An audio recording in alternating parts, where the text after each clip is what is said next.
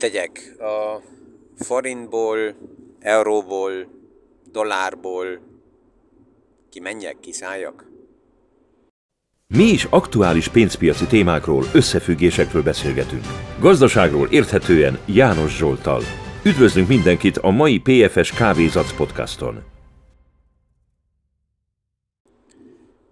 Ezt a kérdést világítom ma meg egy különleges podcast felvétel alkalmából. Azért különleges ez a mai podcast felvétel, mert nem a stúdióba történik, nem az irodába történik, hanem éppen úton vagyok. Az autóban, autópályán, tempomáttal kemlelmesen beállítva, és eh, gondolom, hogy mennyire fantasztikus lesz egy pár év múlva, hogyha még a kormányt se kell kézbe tartsam, hanem autonóm formába ülhetek a mobil irodába, ezt nagyon sokszor kipróbálom, és ezt tetszik ugye a vonattal. Most éppen nosztalgiáztam egyet, és ezért autóval kellett menjek, mert egy előadás olyan helyen volt, ahova vonattal nem tudtam volna úgy elérni. és azért is vicces a helyzet, mert mielőtt elindultam volna így a klasszikus esti beszélgetésünk közben egy pár nappal ezelőtt a családdal megbeszéltük, hogy akkor ki hova fog menni a következő napokban, mi történik, és mikor a fiamnak így elmondtam, hogy nettóba, persze szünetekkel, mert összekötöm ezeket a mozgásokat mindig más tárgyalásokkal is, de nettóba körülbelül 5 órát megyek egy irányba, 5 vissza, és ott lesz egy körülbelül másfél órás előadás, plusz egy óra technikai felépítés, leépítés, a stúdiót uh, kell vigyem magammal, akkor csak az volt az első megjegyzésen neki, hogy ez azoknak akkor drága lesz, ahova megyek. És kérdeztem, hogy miért? De azért, hát ő látja, hogy az előadásaim és a meetingek azok online történnek, sokkal hatékonyabb, nem kell utazni, és um, kacsintottam a feleségemben, mondtam, hogy ez tetszik, hogyha ma valakiről majd arra gondol a fiam, hogy a céget átveszi, akkor jó kezekbe lesz, tehát jó a gondolkozása. De egy útközben is, mikor belegondoltam a témákba, amiről ott az előadás is szólt, ezt a videóban is megvan most már, hogy meg lesz a következő napokban, bele lehet hallgatni. Ott többek között ugye az ESG transformációról is szó van, ahol többek között ez a kérdés is, ugye a CO2 új lenyomatunk hogy néz ki. És így három éve nem voltam abban a regióban előadást tartani, de hogy belegondolunk, akkor ez egyre kevésbé lesz elmagyarázható, hogy miért tennénk ezt meg, hogy, hogy egy ilyen előadást megtartani, ha, ha, ha ez online is meg tud történni, sőt, merem állítani, hogy a nézőknek az online verzió az kellemesebb is. Így a közönségben, aki ült, közöttünk volt a kamera, részben a kamerával beszélgettem, mert online volt ez felvéve, részben a közönséggel, és nagyon sokan az előadás után nem is tudtak velem személyesen beszélgetni, ha szeretnének, akkor is azt mondtam volna, hogy nyugodtan majd, vagy egy videokonferenciába, vagy egy telefonon egyeztessünk. Tehát uh, érdekes volt, nagyon-nagyon erősen változnak a dolgok, nem is kell nagyon erőtessük, sőt több energiába kerül az, megtartani régi formákat, mert a természet az a változás. Itt is, ha most kinézek, akkor fantasztikusan szépek a színek, készül az ősz, ugye? De ha megnézzük, akkor két hét múlva nem a szép színeket fogjuk látni, hanem két hét múlva szürke lesz minden, jön a fehér-fekete része, sokkal-sokkal több energiába kerülne az, hogyha próbálnánk meg, megtartani, vagy próbálnánk mindent megtenni, hogy ez a színes kép, ez így megmaradjon hónapokon keresztül, mert, mert egyszerűen a természet az nem az, hogy egy aktuális helyzet megmaradjon, hanem a természet az, hogy változik. És ez történik a gazdasági életünkben is. Tehát a, a film összefoglalva, mosolyogva azt mondta, hogy tehát akkor mész nosztalgiázni. Ez volt az ő szemszögéből a magyarázat erre, amit megtettem. Na ja, és ez az esemény adott erre a podcastra megint egy pár perc időt, hogy ezt így megbeszéljük, és um, elgondolkozunk azon, hogy ez, ez hogy, itt, hogy is hat ránk. Um, és ez érdekes. De vissza a kérdéshez, hogy kimenjek-e a forintból, euróból, dollárból, svájci frankból. És ezt a kérdést ugyanúgy válaszolom ma is meg, mint ahogy megválaszoltam volna 10 évvel, 15 évvel ezelőtt. Minden magyarázat nélkül a kapásból egyszerű válasz, igen. A fiat fizető eszközökből, tehát ugye ez a neve a pénzügyi rendszerünknek, a fiat fizető eszközök. Ez egy külön adás tudna lenni, hogy mit jelent a fiat, hogy jött létre és mi van mögötte. Tehát a fizető eszközökből Persze, hogy azzal a vagyonnal, amit felépítünk, aminek a vásárló értékét szeretnénk megőrizni, azzal a fizető eszközből persze, hogy érdemes kimenni. Átmenni más tároló eszközökbe, amelyikbe a vásárló értéket jobban meg tudjuk őrizni. Én euróba élek, és ezért most az eurót veszem kézbe, de minden gyengébb deviza, mint az euró, ugyanazzal a problémával küzd, hogy a vásárló értéke mi történik, és csak ha az eurót nézem meg, mióta, mióta az eurót bevezettük, azóta nagyságrendileg körülbelül 30%-kal vesztette az euró a vásárló értékét. Ugyanígy vesztette a vásárló értékét a svájci frank, ugyanígy vesztette a vásárló értékét az amerikai dollár, a japán yen, tehát a funtról nem is beszélek, minden fizető eszköz vesztett vásárlóértéket, még olyan időkben is, amikor még a hivatalos fogyasztó infláció nem volt olyan szinten, mint amit ma havonta rendszeresen hallunk, és 10 fölé kerül, még a fő devizákba is. A fizetőeszköz az szükséges arra, hogy legyen egy egység, amiben átszámolunk, amiben fizetünk, amiben megrö- megtörténik rövid e, idő transzakciója, de a fizető eszköz az soha nem volt ideális arra, hogy vagyont őrizzünk meg, vagy abba vagyon tároljunk. Éppen bejön egy hívás, ezért most hirtelen megállítom a felvételt. Ez így az előnye a podcast felvételnek így az autóban, mert ha bejön a lányomnak egy hívás, akkor meg is tudom állítani a podcastot. Beszéltünk, és most ez egész tovább. Tehát ott állt a gondolat meg, hogy fizető eszközbe tárolni vagyont, az, az soha nem jó. Persze vannak olyan számítások is, ami szerintem nem komoly, ahol azt írják, hogy az euró vesztett 80-90 százalékot az értékébe, csak ott torzít az összehasonlítás, mert akkor a fizető eszköz össze van hasonlítva egy tárgyértékkel, egy aranyjal, egy részvényel, vagy bármivel.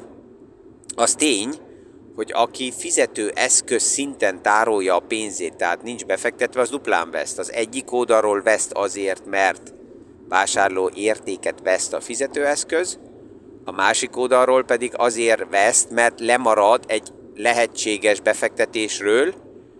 Ez most 2022-ben az egyik oldalról legalább pozitív, mert ha cashbe tartottam a pénzemet, vagy fizetőeszközbe, akkor 2022-ben csak az infláció miatti vásárló értékvesztést éreztem, és a befektetésnél nem az az érzésem, hogy lemaradtam volna. De ez egy túl rövid kérdésfeldobása, ez egy, ez egy ilyen, azt szoktam mondani, hogy egy olyan, olyan idősáv, mint az aranyhalnak az élet elvárása, tehát ezt, ezt nem veszem komolyan, ezért az az összehasonlítás sem komoly, hogyha cash nem cash van összehasonlítva fiat fiattal, hanem fiat befektetési eszközzel. Itt neveket most nem is mondok, valaki ezeket a rémhíreket, terjesztőket akarja keresni, a Google rengeteget kidob ezekből. A lényeg, ha itt mi erről beszélünk, akkor beszéljünk arról, ami megfelelő összehasonlítás. Tehát hogy tudom megvédeni magam a fizető eszköz értékvesztéséből? Az egyik fogyasztás lehet. Tehát a fogyasztás is egy infláció védelem, hogyha tervezve vannak kiadások, az elmúlt egy-két-három évben egy páron mi is a házba különböző dolgokat előrehoztunk, nem volt tervezve, de úgy adódott a helyzet, látszólag lehetett látni, hogy a, a, a nyersanyagok, a kivitelező, kivitelezők árai mennek felfele, ezért azt mondtuk, hogy oké, okay, azt a kiadást előre hozzuk. És ez megtörtént. Tehát fogyasztáson keresztül is, főleg olyan eszközökbe, amelyeknek az ára megy felfele, tudok inflációból kilépni azzal, hogy hamarabb fogyasztok. Persze ész nélküli pénzköltés és fogyasztás az vagyon elégetés, nem erre gondolok. A másik oldalon van olyan fogyasztás is, ami akár investíciónak is nevezhető, mert azzal értéket növelek, értéket tartok meg, lehet, hogy régiségbe, um, oldtimerbe, um, festményekbe, értékes órákba, költöm el a pénzemet, ami ugyanakkor egy befektetés is tud lenni, tehát itt néha szűk a határ a kettő között.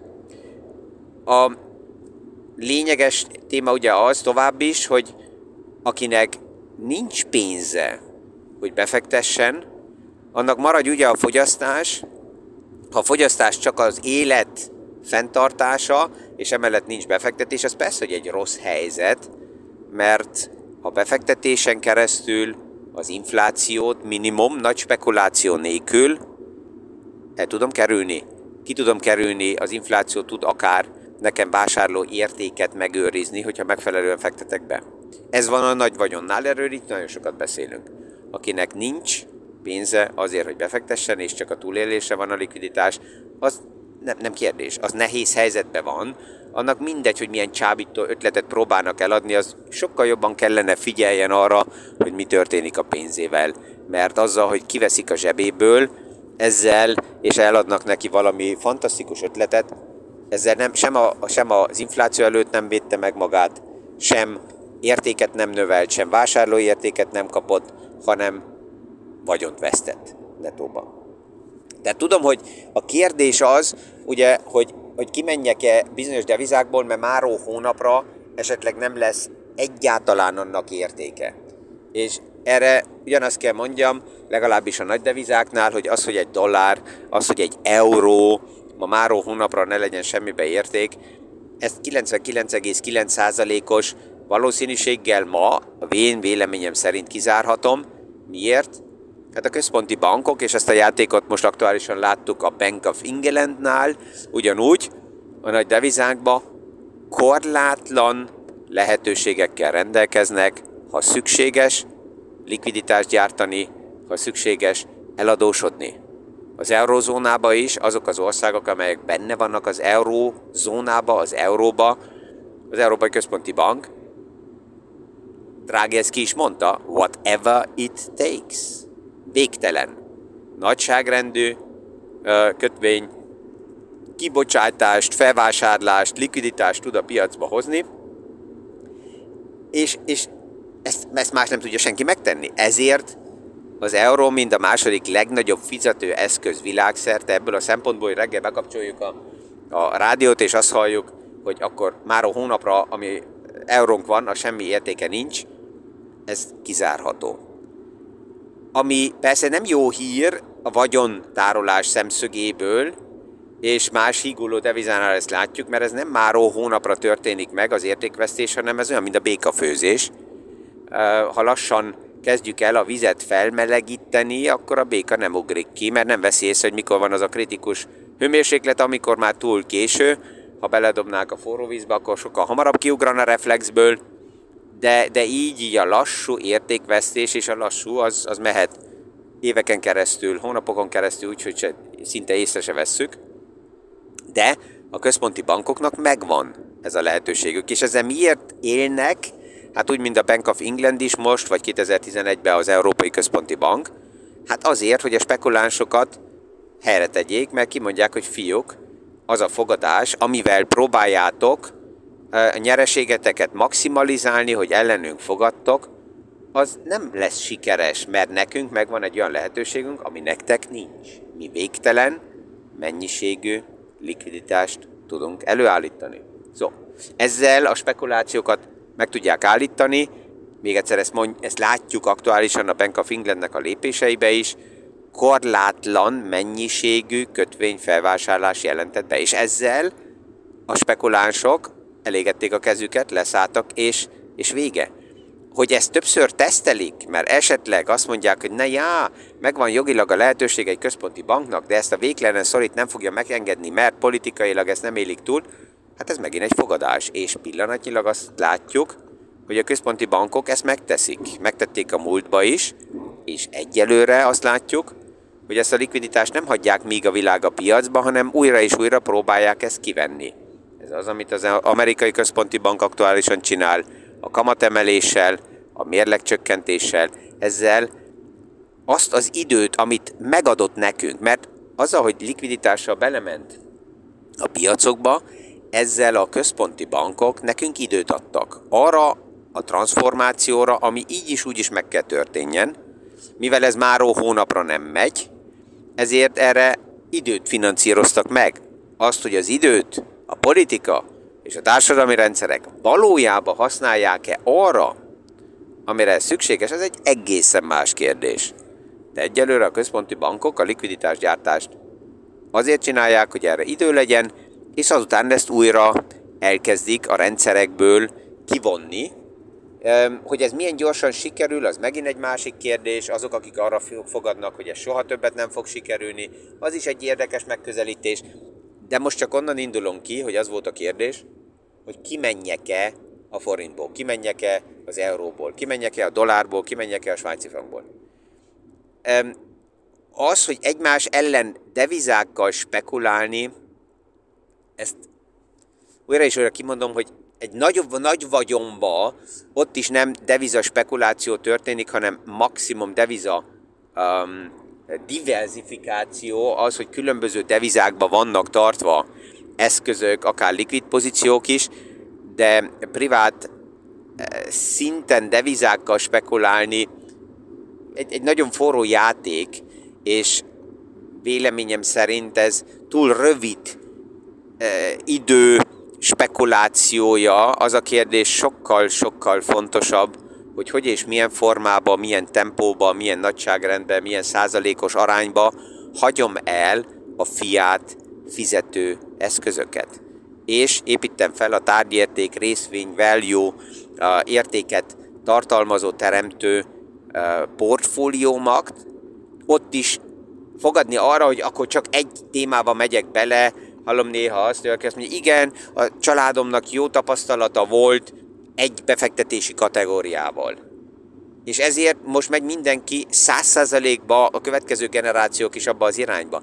Ez nem kockázatporlasztás, és sajnos a legtöbb esetben azt látjuk, hogy ami a múltban jó volt, és ami a múltot nézve ma az értéket a kézbe vesszük, ha fantasztikus magas szinten van, akkor ennek a valószínűsége, hogy ez így fog menni tovább a jövőbe is, általában csökken. Csak hát, mint befektető, sajnos nem azzal a kérdéssel foglalkozunk nagyon sokszor, foglalkoznak befektetők, hogy mi, mi a jövőre nézve a kitekintés, a kitekintés, a kilátás, hol vannak a lehetőségek, hanem azt nézik, hogy eddig mi volt jó a múltban. Ami eddig jó volt, azt így mentálisan meghosszabbítják előre, és szép beszélik maguknak, hogy ez mennyire fantasztikus lesz. De a statisztika azt mutatja, hogy a tavalyi évnek a top pozíciója az idén nem lesz nagy valószínűséggel a toppon. És az sem lesz garantáltan a legmagasabb szinten, ami a tavaly egy katasztrófa volt, de a valószínűsége, hogy az növekedni fog, az nagyobb, de ezt pszichológiailag megvenni, saját magunk ellen, reflex ellen vásárolni, ez nehéz, mert hát az, ami a tavaly katasztrófa volt, azt a visszaesést, a pszichológia, az agyunk, az hosszabbítja ugyanúgy meg lefele, és azzal megy a negatív irányba. Tehát remélem, hogy, hogy ez, a, ez a különböző válasz gondolat segít egy picit abból a deviza spekulációból kiszállni, és újra és újra nagyobb képet nézni, hogy hogy tudok abból a fiát fizető eszközből azt a vagyon részemet, amit a következő években nem kell újra fizető eszközként felhasználjam, hogy veszem azt ki reál értékszintekre, milyen széles portfóliót más devizákba építek fel, és a, annak a fiát eszköznek, annak a fizetőeszköznek a gyenge oldalába, oldalával, amelyik társadalmi rendszerbe, amelyik devizába élek, hát az a kibékülök. Mert abba kapom a fizetést, abba számolom az albérletet, az azzal vannak a költségeim, hogy csak azt kell megnézzem, hogy ne tartsak, ha nem szükséges többet, mint maximum egy fél év évre szükséges likviditást. És még egy dolog van, egyet látunk, Angliának ma a problémája egyrészt a Brexitből jön. Ha Anglia nem fontba gondolkozott volna annak idején már, hanem euróba, akkor merem állítani, hogy ma nem lenne Brexit.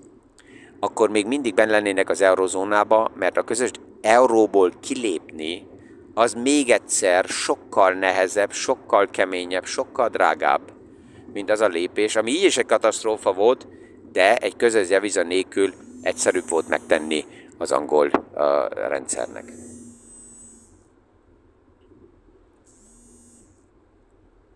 Ezzel így ma az autópályáról. Remélem, hogy egy ilyen formában, de mégis érthető podcastból elbúcsúzok, és um, ja, halljuk egymást újra viszonhallásra a következő PFS Kávézac podcast alkalmából. Thank you.